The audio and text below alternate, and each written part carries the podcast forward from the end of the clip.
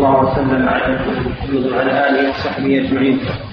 قال المؤلف رحمه الله تعالى وعن عائشة رضي الله عنها قالت كان رسول الله صلى الله عليه وسلم إذا اغتسل من الجنابة يبدأ فيغسل من يديه. ثم ثم يفرغ على يمين ثم يفرغ بيمينه على شماله فيغسل فرجه. ثم يتوضأ ثم يأخذ الماء فيدخل أصابعه من اصول الشعر. ثم حفن ثلاث حفنات على رأسه. ثم أفاض على سائر جسده ثم غسل رجليه متفق عليه واللفظ مسلم وله من حديث ميمونة رضي الله عنها ثم أفرغ ثم أفرغ بشماله ثم أفرغ على فرجه فغسله بشماله ثم ضرب بها الأرض وفي رواية فمسحها بالتراب وفي آخره وفي آخره فأتيته بالمنديل فرده. بسم الله الرحمن الرحيم. الحمد لله رب العالمين.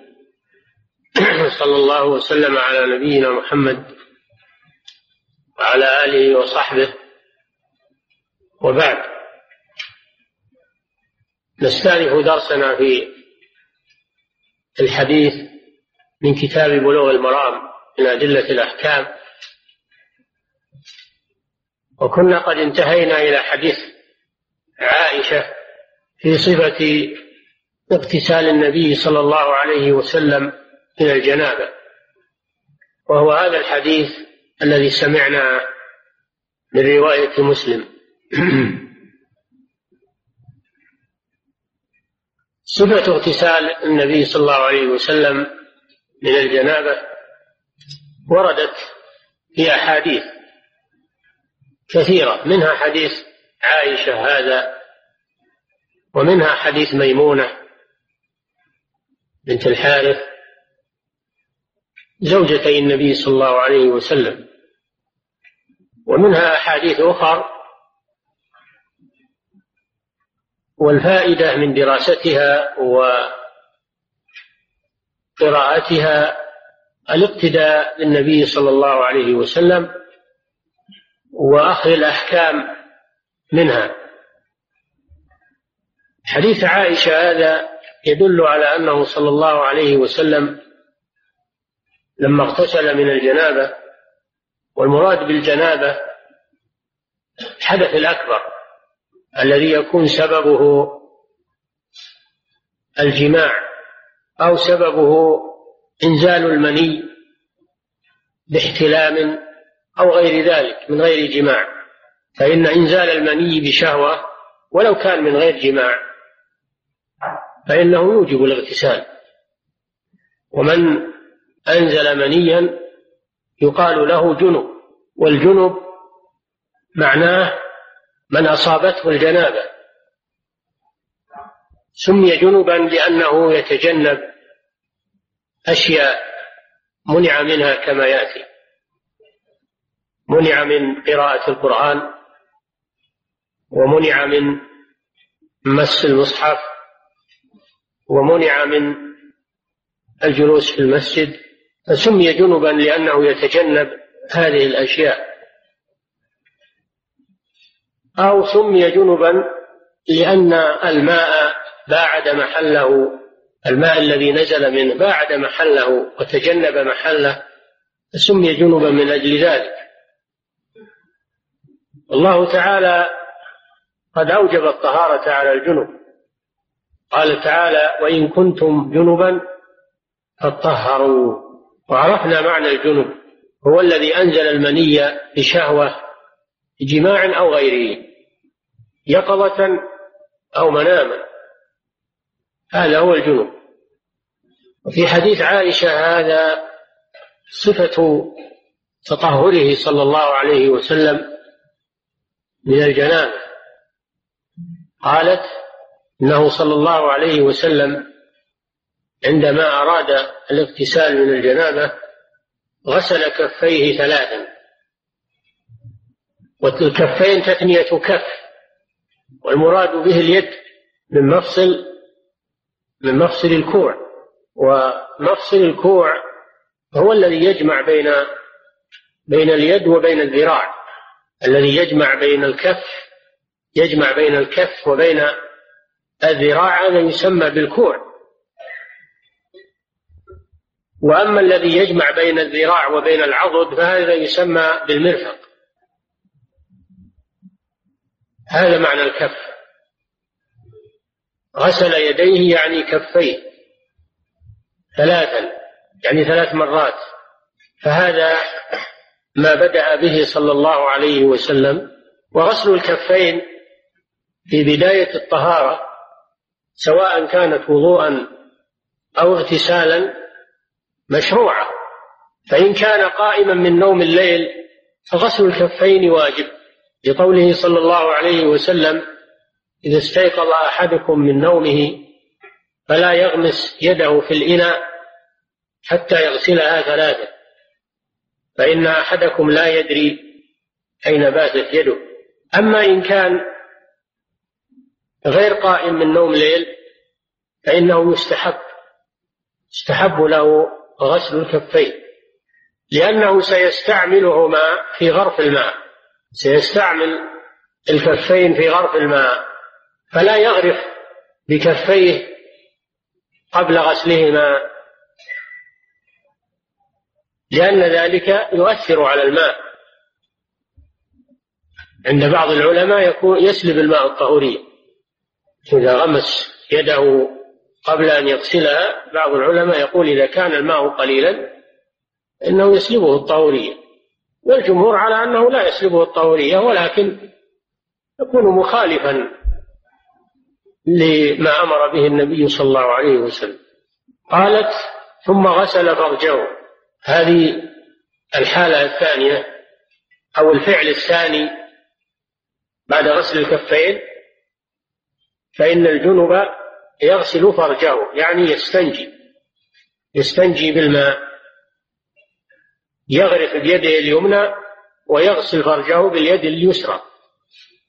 والاستنجاء واجب. قبل الوضوء إذا خرج من الإنسان شيء إذا خرج من الإنسان شيء إما بول وإما مني وإما غائط من الدبر فإنه يجب الاستنجاء أو الاستجمار كما سبق. ولا يتوضأ الإنسان قبل أن يستنجي. أما إذا لم يكن خرج منه شيء وأراد أن يتوضأ فإنه لا داعي للاستنجاء. إنما الاستنجاء عند خروج الخارج من السبيلين من بول أو غائط أو مني أو مذي ما عدا الريح. خروج الريح لا يشرع له استنجاء بل من استنجى من خروج الريح فإنه يعتبر مبتدعا. استنجى من خروج الريح بدعة لأنه لم يرد عن النبي صلى الله عليه وسلم. إنما الاستنجاء من الخارج غير الريح من بول أو غائط أو مني أو مذي أو غير ذلك. غسل فرجه. فهذا فيه أن الاستنجاء يسبق يسبق الوضوء ويسبق الاغتسال. وهو المرحلة الثانية من مراحل تطهر النبي صلى الله عليه وسلم. المرحلة الثالثة أنه صلى الله عليه وسلم بعدما استنجى توضأ وضوءه للصلاة بدأ بالوضوء. لأن عليه طهارتين طهارة من الحدث الأصغر وهي الوضوء وطهارة من الحدث الأكبر وهي الاغتسال. بدأ صلى الله عليه وسلم بالطهارة من الحدث الأصغر وهي الوضوء. أو أنه صلى الله عليه وسلم غسل أعضاء الوضوء ناويا رفع الجنابة ناويا رفع الجنابة عنها وبدأ بها لشرفها. بدأ بأعضاء الوضوء لشرفها. على كل حال المشروع أن يبدأ بالوضوء قبل الاغتسال كما فعل النبي صلى الله عليه وسلم. قالت ثم أدخل أصابعه صلى الله عليه وسلم. يعني بعد ما فرغ من الوضوء أدخل أصابعه مبلولة بالماء في أصول شعر رأسه لأنه صلى الله عليه وسلم كان يغذي شعر رأسه. وتغذية شعر الرأس على الصفة الواردة عن النبي صلى الله عليه وسلم سنة. لمن لمن راعى لمن راعى آدابها وكيفيتها الواردة عن النبي صلى الله عليه وسلم. أدخل أصابعه وخلل شعر رأسه. والحكمة من ذلك أن يوصل الماء إلى أصول الشعر لأنه صلى الله عليه وسلم كان له شعر كثيف على رأسه عليه الصلاة والسلام. فهو خلله أولا حتى يصل الماء إلى أصوله. هذه المرحلة الرابعة من مراحل اغتساله صلى الله عليه وسلم أنه خلل شعر رأسه بالماء. المرحلة الخامسة أفاض حثى على رأسه صلى الله عليه وسلم. حثى على رأسه ثلاث حثيات والحثيات جمع حثية أو حثوة وهي ملء الكفين. حثية أو الحثوة ملء الكفين مجموعتين. فحثى على رأسه من الماء ثلاث حثيات بعدما خلل أصوله. والحكمة من ذلك ليصل الماء إلى أصول الشعر وفروعه وإلى البشرة وهي جلدة الرأس فيكون الماء قد تبلغ لجميع رأسه ظاهر الشعر وباطن الشعر وجلدة الرأس. المرحلة السادسة بعد ما حثى على رأسه ثلاث حثيات أفاض الماء أي صب الماء على سائر جسده وسائر معناها البقية بقية جسده على بقية جسده عليه الصلاة والسلام. ما عدا أعضاء الوضوء فإنه سبق أنه غسلها. فأفاض الماء على بقية جسده التي لم يصل إليها ماء لأن سائر على الصحيح معناها البقية. وأما من قال إن سائر معناها الكل هذا غير صحيح. بل سائر الشيء بقيته. فمعنى قولها أفاض الماء على سائر جسده أي على بقية جسده. لأنه سبق أنه غسل رأسه. يعني سبق أنه غسل فرجه عليه الصلاة والسلام وغسل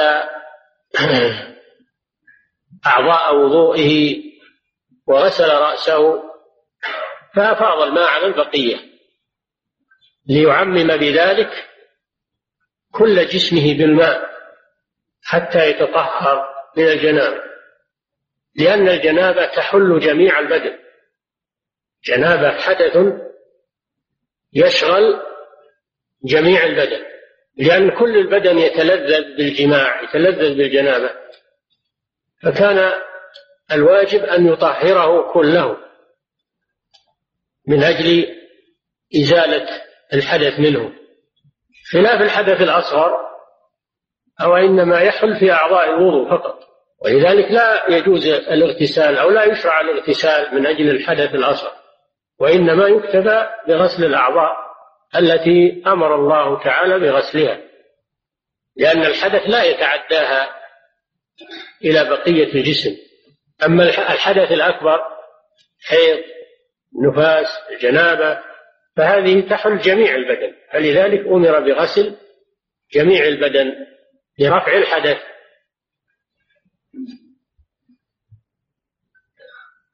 المرحلة السابعة غسل الرجلين. جاء في آخر الحديث أنه صلى الله عليه وسلم غسل رجليه بعد ما فرغ من إفاضة الماء على جسده.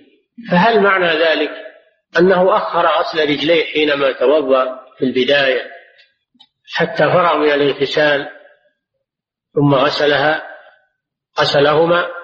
أو معنى ذلك أنه غسل رجليه في الوضوء حينما توضأ في البداية ثم أعاد غسلهما بعد ما فرغ من الاغتسال فيكون غسل رجليه مرتين مرة مع الوضوء ومرة بعدما فرغ من الاغتسال.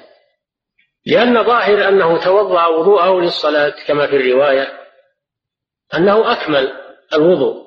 بما في ذلك غسل الرجلين. فيكون غسله ما بعد الفراغ من الاغتسال إعادة أو أنه أخر غسل الرجلين لأن في الرواية الثانية أنه تنحى عن مكانه ثم غسل رجليه فظاهره أنه أخر غسل الرجلين إلى ما بعد الفراغ من الاغتسال وذلك لأن الرجلين بعد الاغتسال قد يتلوثا قد يتلوثان بالطين والتراب أو أن ماء الجسم الذي غسل يتصبب عليهما فيحتاجان إلى غسل لإزالة أثر ذلك. على كل حال الأمر محتمل. فمن اقتصر على الغسل الأول ولم يعد غسل الرجلين فطهارته صحيحة. ومن أعاد غسلهما أو أخر غسل الرجلين فطهارته أيضا صحيحة لأن الأدلة محتملة في ذلك. وكونه يغسل الرجلين مرتين أحوط وأتم. ثم ظاهر قولها رضي الله عنها أنه أفاض الماء على سائر جسده أنه اكتفى بمرة واحدة أنه اكتفى بغسل جسمه مرة واحدة. بينما جاء في بعض الروايات أنه غسله ثلاث. ولا إشكال في أن المرة الواحدة التي تعم الجسم تكفي. والتثليث مستحب. إذا غسله ثلاثا ثلاثا فهذا مستحب. وإن اقتصر على إفاضة الماء عليه مرة واحدة فهذا هو المجزي والكافي. قالت ثم أتيته بمنديل. أتيته بمنديل. المنديل خرقة معروفة. تتخذ للتنشيف. تتخذ للتنشيف. تريد من إتيانها به إليه عليه الصلاة والسلام أن ينف أن ينشف جسمه بعد الاغتسال. فرده صلى الله عليه وسلم. رد المنديل ولم يقبله.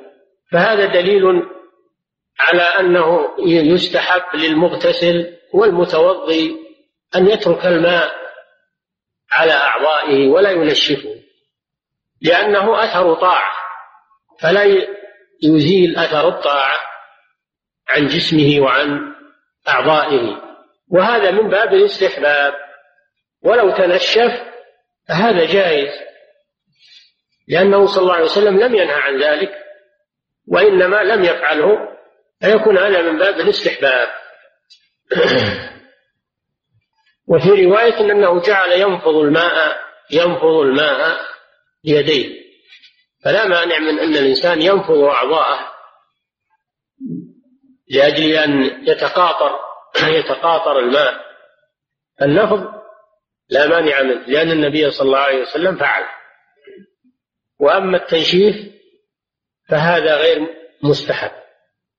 الأحسن عدم التنشيف اقتداء به صلى الله عليه وسلم. فهذا الحديث الشريف فيه صفة تطهره صلى الله عليه وسلم من الجنابة بصفة كاملة ومفصلة ويستفاد منه مسائل. المسألة الأولى فيه أن المرأة تخدم زوجها. أن المرأة تخدم زوجها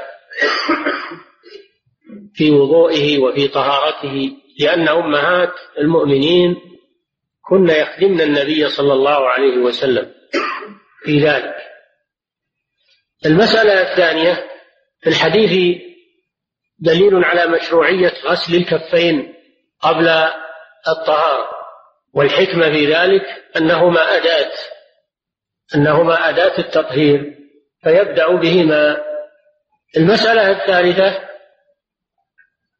فيه دليل على البداءة بالاستنجاء على بداءة الجنب بغسل فرجه وهو الاستنجاء ليزيل ما عليه من أثر الخارج. ليزيل ما عليه من أثر الخارج. وأما قولها إنه جعل صلى الله عليه وسلم يضرب بيديه التراب أو الأرض يعني بعد الاستنجاء جعل يضرب عليه الصلاة والسلام بيديه التراب أو الأرض أو الجدار. فعل ذلك صلى الله عليه وسلم من أجل إزالة الرائحة أو ما علق باليدين من أثر الغسل يعني قد يعلق باليدين شيء من مما على الفرج أو على المخرج أو يكون هناك رائحة فالتراب يزيلها التراب يزيل الرائحة ويزيل ما علق باليدين. المسألة الرابعة في الحديث دليل على أن المغتسل من الجنابة يبدأ بالوضوء يبدأ بالوضوء أولا ثم يغتسل بعده. هذا الأفضل والأكمل لأن هذا هو فعله صلى الله عليه وسلم. ولو أنه نوى دخول الوضوء في الاغتسال وأفاض الماء على جسمه ناويا الطهارتين الصغرى والكبرى دخلت الصغرى بالكبرى وأجزأ ذلك. لا شك في ذلك لأن الأصغر يدخل في الأكبر. ولقوله صلى الله عليه وسلم إنما الأعمال بالنيات وإنما لكل امرئ ما نوى. فإذا نوى الطهارتين وأفاض الماء على جسمه فإنه يطهر من الحدثين الأكبر والأصغر. ولكن الأفضل أنه يأتي بالطهارة الصغرى أولا ثم الطهارة الكبرى هذا أفضل. اقتداء به صلى الله عليه وسلم. هذه المسألة كم؟ ها؟ الرابعة.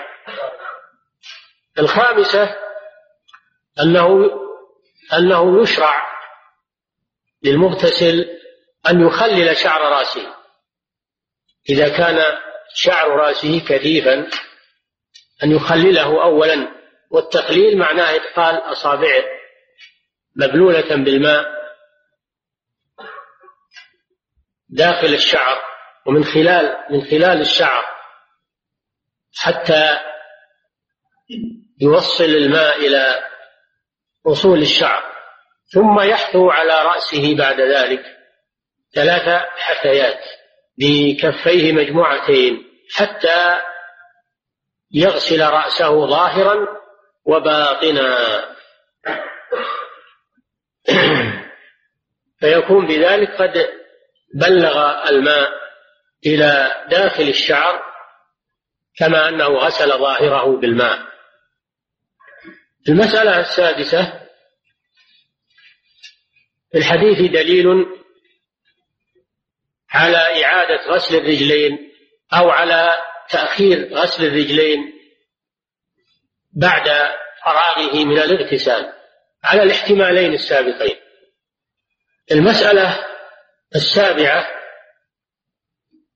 الحديث دليل على أنه يكفي الاغتسال إفاضة الماء على الجسم مرة واحدة لأنه هو الظاهر من هذا الحديث. وإن كرر ذلك ثلاث مرات فهو أكمل كما يثلث المرات في الوضوء وكذلك في الاغتسال يكون أكمل. المسألة السابعة الثامنة المسألة الثامنة في الحديث دليل على أنه لا ينبغي تنشيف الأعضاء بالمنديل أو تنشيف الجسم بعد الاغتسال بالمنشفات وأنه ينبغي ترك الماء على الجسم أو على الأعضاء لأنه أثر طاعة. ولكن لا بأس بنفض الأعضاء حتى يتساقط الماء منها لأن النبي صلى الله عليه وسلم فعل النفض ولم يفعل التنشيف. وأما رواية لأنه ورد في بعض الروايات في حديث ميمونة قالت أتيته بخرقة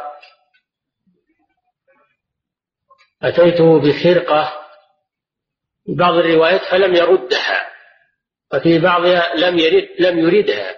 رواية لم يردها هي الصحيحة لأنها توافق حديث عائشة أنه صلى الله عليه وسلم لما أتته بالمنديل رده.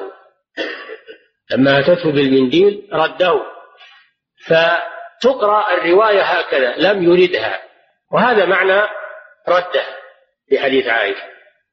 أما رواية فلم فلم يردها قالوا هذه غير صحيحة. هذه غير صحيحة. لأن معناها أنه أخذها وقبلها. قبل الخرقة تنشف بها. وهذا يخالف الحديث الصحيح أنه رد المنديل ولم يقبله. هذا ما يتعلق بحديث عائشة رضي الله عنها. نعم.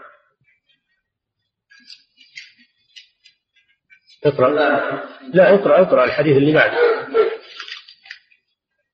وعن ابن سلامة وعن ابن سلامة رضي الله عنه قال كنت امرأة أشد رأسي. فقلت للنبي صلى الله عليه وسلم أتنقضه لغسل الجنابة وفي رواية والحيض. قال لا إنما يكفيك أن تحكي عليه ثلاث حياة. رواه مسلم. هذا الحديث عن أم سلمة رضي الله عنها أنها سألت النبي صلى الله عليه وسلم فقالت إنها امرأة تشد تشد شعر رأسها. أفتنقضه عند الاغتسال من الجنابة؟ وفي رواية والحيض أي والاغتسال من الحيض تنقض شده؟ قال النبي صلى الله عليه وسلم لا يعني لا تنقضيه. إنما يكفيك أن تحثي عليه ثلاث حثيات يعني وهو مشدود. فقولها كنت أشد شعر رأسي. في رواية ثانية أشد ظفر رأسي. والظفر معناه الجدل جدل الشعر إدخال بعضه في بعض.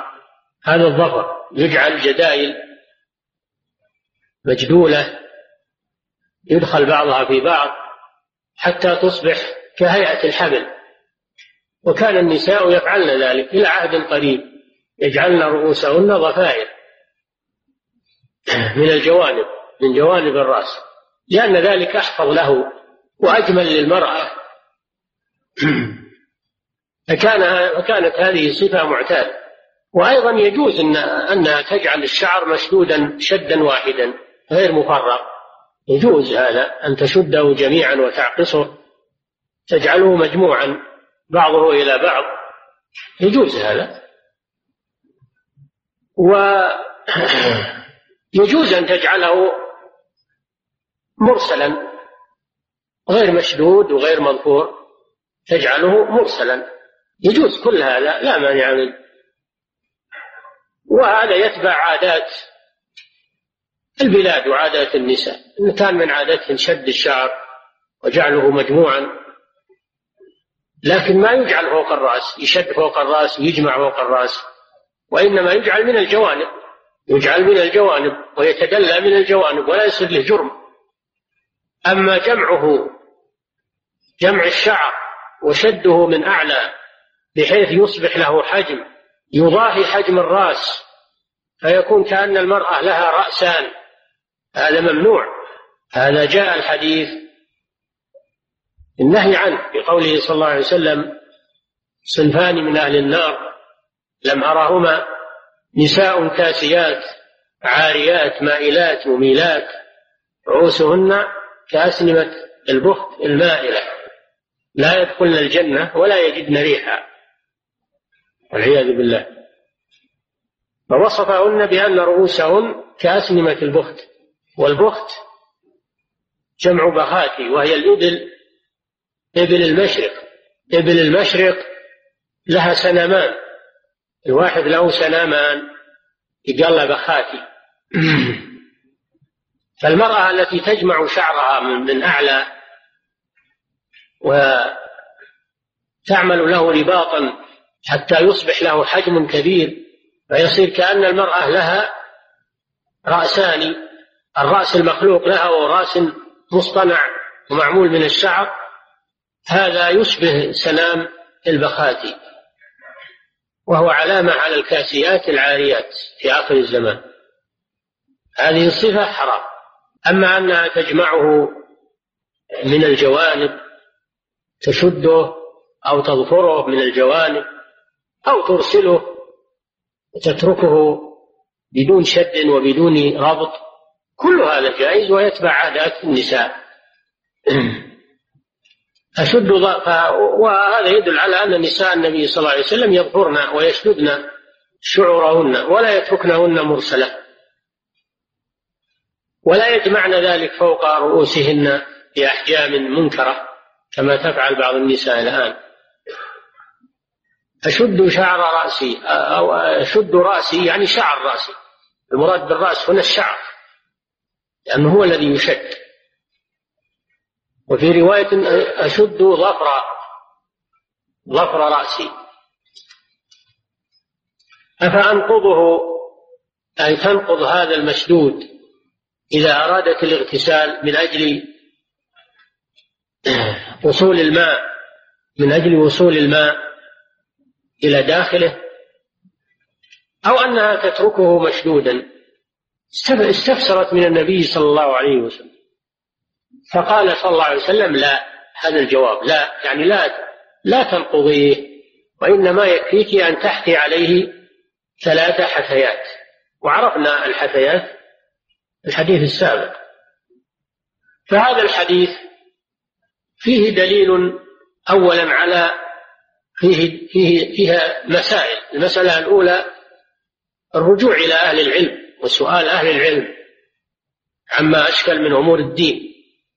سؤال أهل العلم عما أشكل من أمور الدين وأن الإنسان إذا أشكل عليه شيء من أمور دينه لا يسكت على جهل ولا يتخرص من عنده ولا يسأل الجهال وإنما يرجع إلى أهل العلم. قال تعالى فاسألوا أهل الذكر إن كنتم لا تعلمون. والمراد بأهل الذكر أهل العلم. فأوجب على الجاهل أن يسأل أهل العلم ولا يبقى على جهله. وهذه المرأة الشريفة زوج النبي صلى الله عليه وسلم سألت رسول الله صلى الله عليه وسلم. ثانيا في الحديث دليل على أنه لا أن النساء لا يمنعهن الحياء. أن النساء لا يمنعهن الحياء أن يسألن عن أمور دينهن. فإنها سألت رضي الله عنها عن نقض شعرها من أجل غسل الجنابة ولم تستحي لأن هذا ليس فيه حياء المسألة الثالثة فيه دليل على أن النساء يتركن شعور رؤوسهن. يتركن شعور رؤوسهن لأن هذا جمالهن. الذوائب جمال النساء كما أن اللحى جمال الرجال. فلا يعبثن بشعورهن كما يفعل بعض النساء اليوم من قص الشعور والعبث بها. هذا خلاف ما عليه نساء المسلمين فالمرأة تترك شعر رأسها ولا تقصه إلا إذا إذا كثر عليها وشق عليها فلا بأس أن تخففه وأن تقص منه إذا كثر وطال وشق عليها شق عليها مراعاته ودهنه وترجيله أو لم يكن عندها مؤونة فقيرة ما تستطيع مؤونة إصلاح الشعر من شراء الأدهان فلا بأس أن تخفف منه كما فعل بعض أزواج النبي صلى الله عليه وسلم بعد وفاته. فإن بعضهن قصصن من شعورهن لأنهن بعد وفاته صلى الله عليه وسلم لا يتطلعن إلى الرجال لأنهن ممنوعات من الزواج لأنهن نساء النبي صلى الله عليه وسلم في الدنيا والآخرة. الله تعالى يقول وما كان لكم أن تؤذوا رسول الله ولا أن تنكحوا أزواجه من بعده أبدا لأنهن زوجاته في الدنيا والآخرة. رضي الله تعالى عنهن فاحتاج بعضهن بعد وفاته إلى قص شعور رؤوسهن من أجل تخفيف المؤونة ودفع المشقة ولأنهن لسن بحاجة إلى التجمل به لعدم تطلعهن إلى الأزواج. فهذا دليل على حديث حديث أم سلمة هذا دليل على أن المرأة تحتفظ بشعر رأسها لأنه جمالها ولا تعبث به. بموجب الموضات الجديدة الآن فإن النساء الآن أو غالب النساء يعبثن برؤوسهن الآن يقلدن نساء الغرب ينظرن في المجلات مجلات الأزياء ومجلات التي فيها صور نساء الغرب ويحاولن تقليدهن في الشعور وفي غيرها أو ينظرن في في بعض المسلسلات التلفزيونية وظهور النساء في التلفزيون وفيهن من الغربيات ومن العربيات المتغربات. إما غربيات وإلا عربيات متغربات. يعبثن برؤوسهن فيحاول بعض المسلمات أن يقلدن. حتى آل بهن الأمر إلى أن يجعلن رؤوسهن على شكل رؤوس الرجال. ما تفرق بين رأس المرأة ورأس الرجل. وهذا محرم بلا شك لأن النبي صلى الله عليه وسلم لعن المتشبهات من النساء بالرجال ولعن المتشبهات المتشبهين من الرجال بالنساء. فلا يجوز لأحد الجنسين أن يتشبه بالآخر ومن فعله فهو ملعون ومن قصت شعرها شعر رأسها حتى أصبح على هيئة شعر الرجل فهي ملعونة على لسان رسول الله صلى الله عليه وسلم. وأما إذا لم يكن على شكل شعر الرجل ولكنه قص من أسفله أو من من أمامه أو من أي موضع فهذا فيه تشبه وممنوع وقد يصل إلى حد التحريم إلا إذا كان القصد منه الحاجة والعلاج دفع المؤونة المرأة إذا احتاجت إلى حلق شعرها من أجل العلاج لا بأس. من أجل العلاج ما في بأس. أما من من أجل التشبه أو من أجل تتبع الموضات أو من أجل الزينة كما يظن بعض بل إن بعض الرجال يأمر زوجته بقص شعرها ويلزمها بذلك. هذا غلط غلط كبير. امرأة أشد رأسي أفأنقضه من أجل الاغتسال من الجنابة؟ وفي رواية والحيضة قال النبي صلى الله عليه وسلم لا هذا فيه دليل المسألة الثالثة فيه دليل على أنه لا يلزم المرأة نقض شعرها من أجل الغسل من الجنابة لما في ذلك من المشقة عليها وإنما يكفي أن تفيض الماء عليه لأن غسل الجنابة يتكرر قد يتكرر فيشق على المرأة أن تنقضه لكل مرة. والدين جاء برفع الحرج وإزالة المشقة عن المسلمين. هذا في الجناب. أما في الحيض فهذا محل خلاف بين أهل العلم. تنقضه لأن غسل الحيض والنفاس لا يتكرر وليس فيه مشقة فتنقضه من أجل ذلك. قالوا ولأن النبي صلى الله عليه وسلم أمر عائشة أن تنقض شعر رأسها عند الاغتسال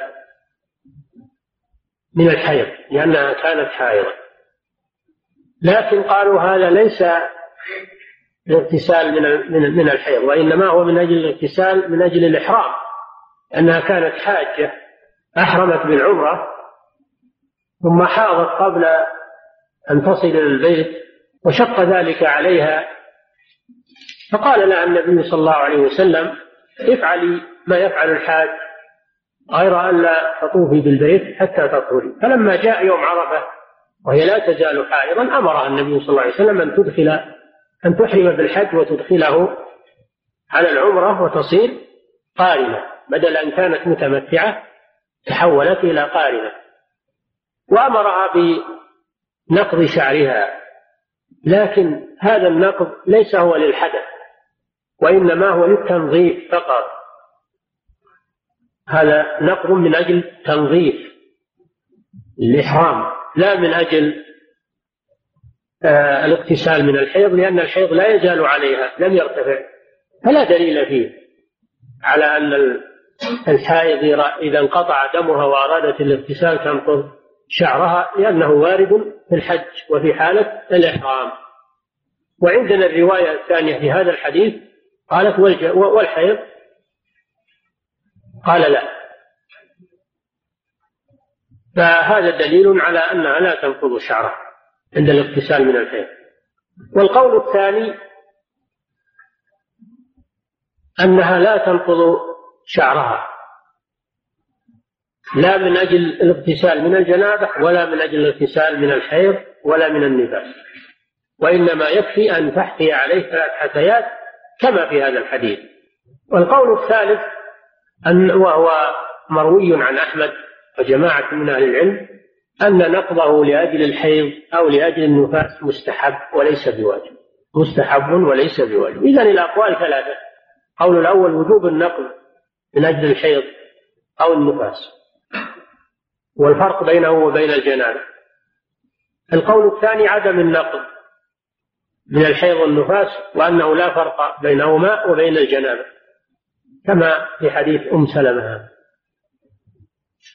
القول الثالث وهو أقربها أن نقضه من أجل الحيض من أجل الحيض أو النفاس مستحب وليس بواجب وهذا هو أقرب الأقوال.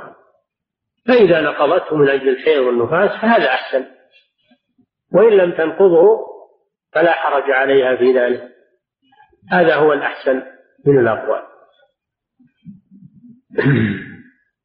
المسألة الرابعة أو الخامسة المسألة الخامسة الحديث فيه دليل على قاعدة رفع الحرج.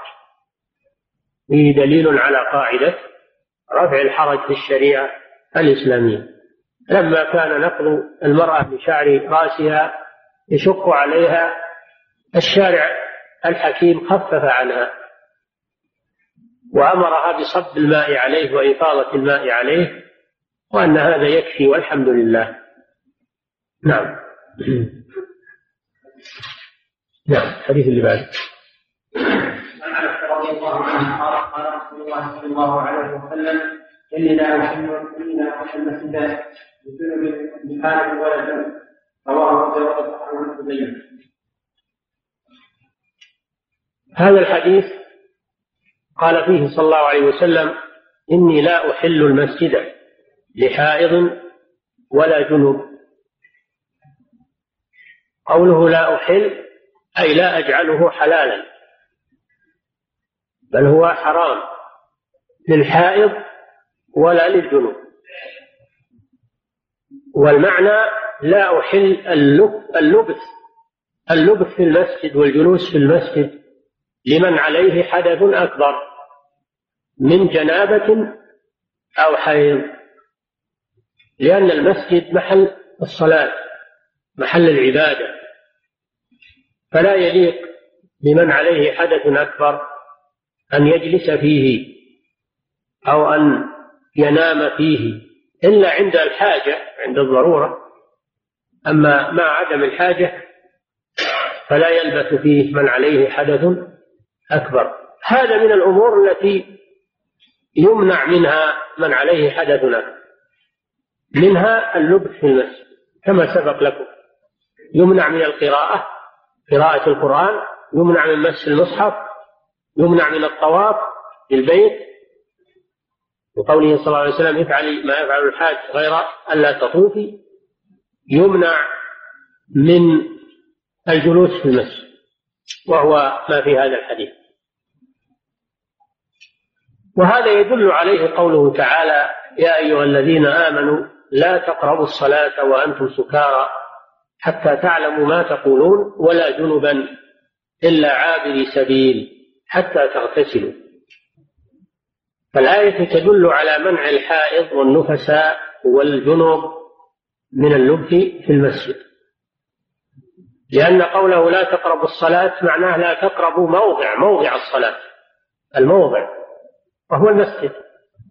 لا تقربوا الصلاة أي موضع الصلاة وهو المسجد.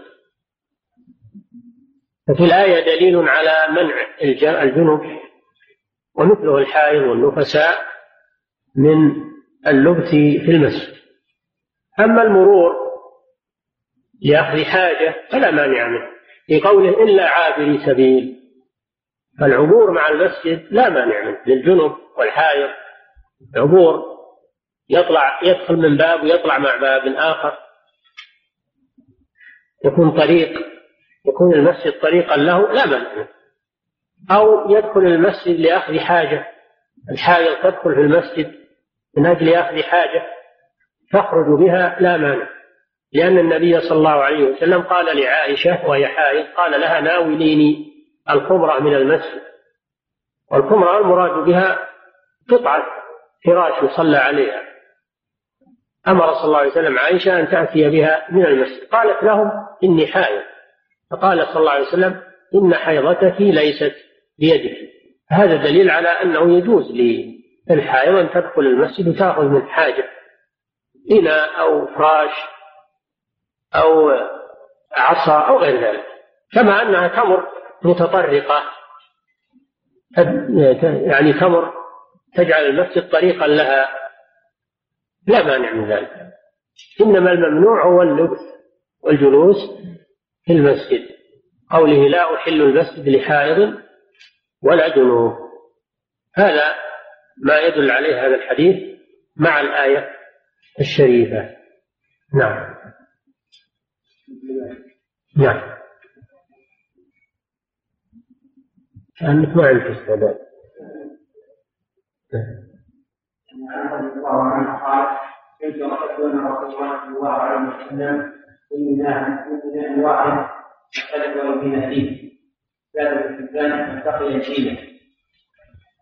هذا الحديث عن عائشة رضي الله عنها أنها قالت إنها كانت تغتسل هي ورسول الله صلى الله عليه وسلم من إناء واحد تختلف أيديهما فيه. هذا الحديث فيه دليل على أنه لا بأس أن يغتسل الرجل وامرأته جميعا. وينظر بعضهما إلى بعض. لأن الله أباح ما بين الزوجين. الله جل وعلا يقول والذين هم بفروجهم حافظون إلا على أزواجهم أو ما ملكت أيمانهم. فما بين الزوجين مباح أن يغتسلا من إناء واحد وينظر بعضهما إلى بعض. لأنهما زوجان أباح الله ما بينهما من النظر والاستمتاع.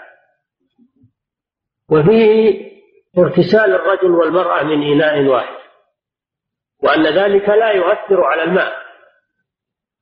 أن ذلك لا يؤثر على الماء. وفيه دليل على الاقتصاد في ماء الطهارة الاقتصاد في ماء الطهارة يعني تقليل تقليل صرف الماء في الطهارة. لأن اغتسال النبي صلى الله عليه وسلم وزوجه من إناء واحد دليل على الاقتصاد وعدم الإسراف في صب الماء وأنه لا يلزم أن كل واحد يأخذ إناء ويغتسل لوحده لأن هذا فيه تكثير لأن هذا فيه تكثيرا لصرف الماء من غير حاجة. ففيه الاقتصاد في في ماء الطهارة من الحدث الأكبر ومن الحدث الأصغر. وأن لمس أحد الزوجين للآخر لا يضر لأن لأيديهما تختلف ومع هذا لم يخل هذا بطهارتهما. كما أن فيه دليلا واضحا على على تواضعه صلى الله عليه وسلم فهو سيد ولد آدم وأفضل الخلق ومع هذا يغتسل مع امرأته. فهذا فيه التواضع العظيم منه صلى الله عليه وسلم. تواضع مع أهله مع زوجته كما أنه يتواضع صلى الله عليه وسلم مع أمته مع الناس كما يليق بالمقام. كل بما كل بحسبه. يتواضع مع امرأته بحسب بحسب ما بين الرجل وامرأته. يتواضع مع أصحابه صلى الله عليه وسلم بما يليق بين المعلم والمتعلم. يتواضع مع الناس كما يليق بالداعية مع المدعوين إلى الإسلام. يتواضع مع المستفتين الذين يسألونه صلى الله عليه وسلم كما يليق بالمفتي الذي يجيب على أسئلة الناس ويستقبل أسئلة الناس يتواضع في قضائه صلى الله عليه وسلم بين الخصوم يجلس لهم ويستمع لدعواهم ويحكم بينهم بالقسط عليه الصلاة والسلام. كل هذا من تواضعه عليه الصلاة والسلام. كما وصفه الله بقوله وإنك لعلى خلق عظيم فبما رحمة من الله لنت له. ولو كنت فظا غليظ القلب لم فضوا من حولك فهذا فيه تواضعه صلى الله عليه وسلم مع أهله. كما أنه كان يتواضع مع غيرهم من الأمة. نعم. عن أبي هريرة رضي الله عنه قال قال رسول الله صلى الله عليه وسلم تحت من شعر جنابة تغسل الشعر مع روح البشر رواه رواه الترمذي وضعفاه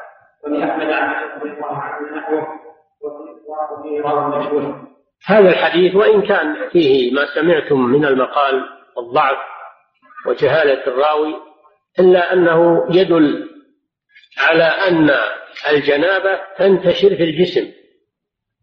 أن الجنابة تنتشر في الجسم. وهذا المعنى تدل عليه الأدلة الأخرى. تدل عليه الأدلة الأخرى.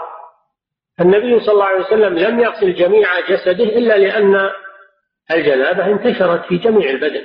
الله جل وعلا يقول وإن كنتم جنبا فطهروا هذا أمر بعموم تطهير للبدن.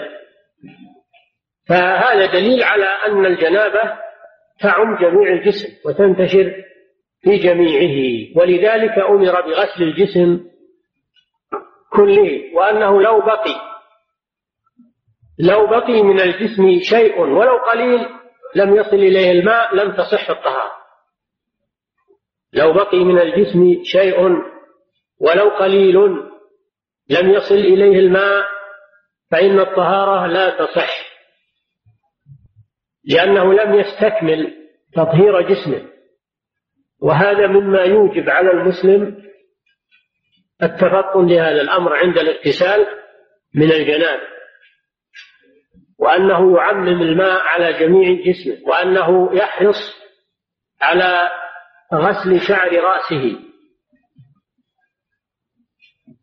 على الصفة التي وردت في حديث عائشة كما سبق من غسل النبي صلى الله عليه وسلم لرأسه أصوله وفروعه وصب الماء عليه ثلاث مرات. ها؟ نعم لحظة بس قليل. فهذا الحديث فيه آكدية أن الإنسان يتعاهد جسمه ولا سيما المغابن التي قد لا يصل إليها الماء كالسرة وطي الركبتين وطي المفاصل التي في جسمه. وإذا كان الإنسان ثخين الجسم فإنه يحرص على إيصال الماء إلى طيات جسمه لئلا يبقى شيء من جسمه لا يصل إليه الماء فلا تتم طهارته وبالتالي لا تصح صلاته. والله تعالى أعلم صلى الله وسلم على نبينا محمد. وبهذا انتهى باب آه، الاغتسال من الجنابة أو باب الجنوب نعم.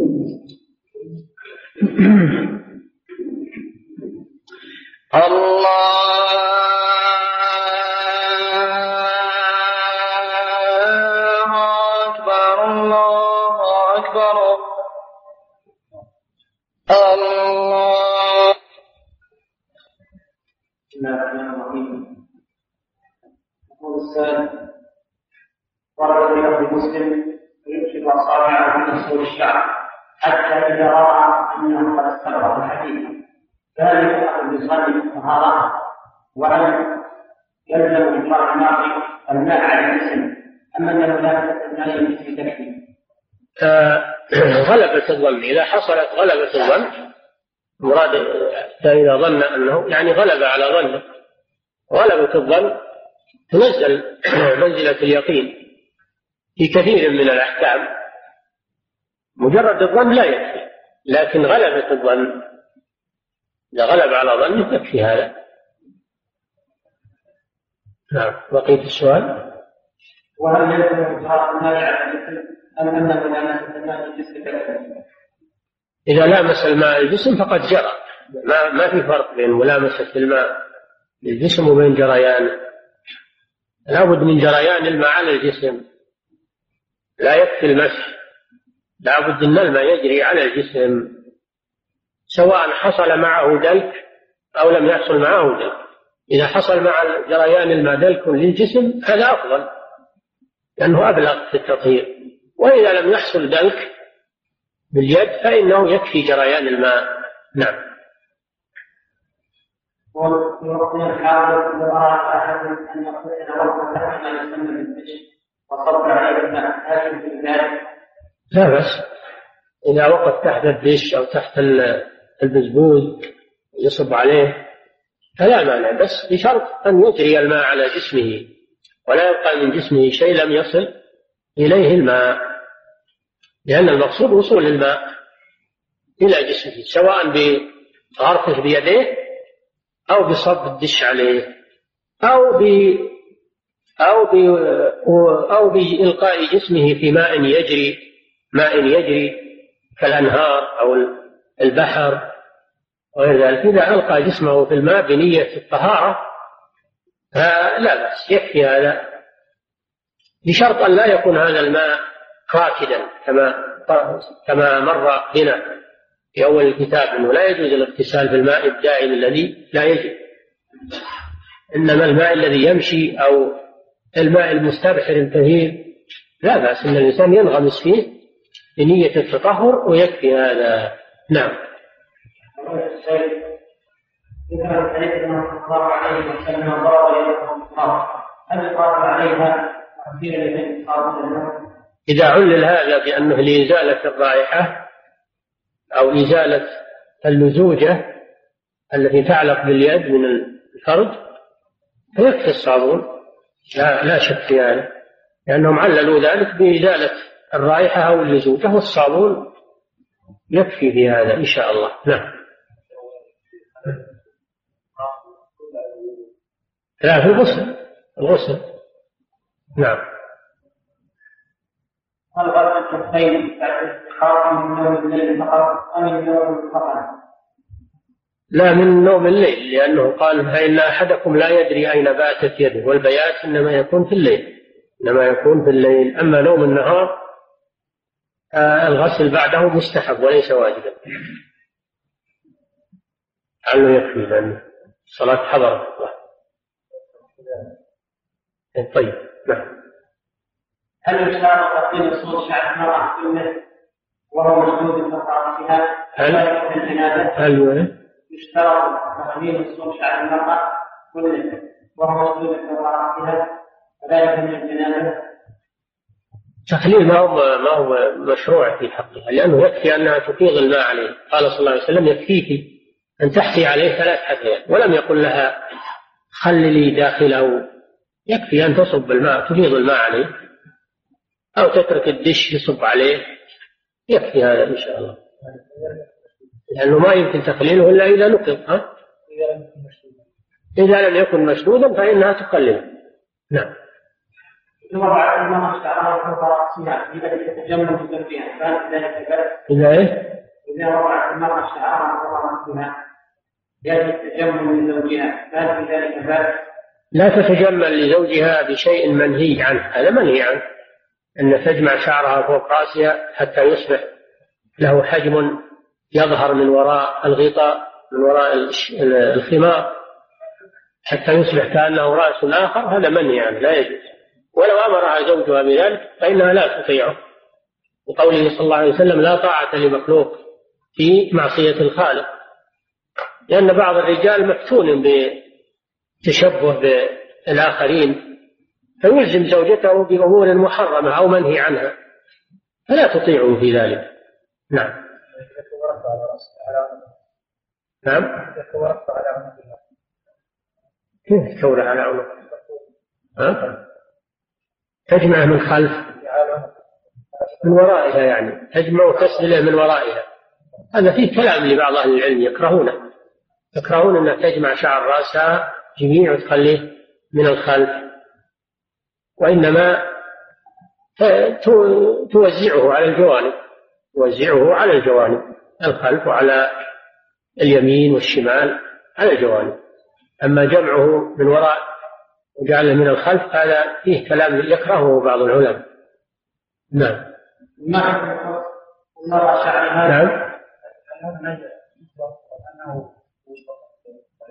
اللي هو نعم.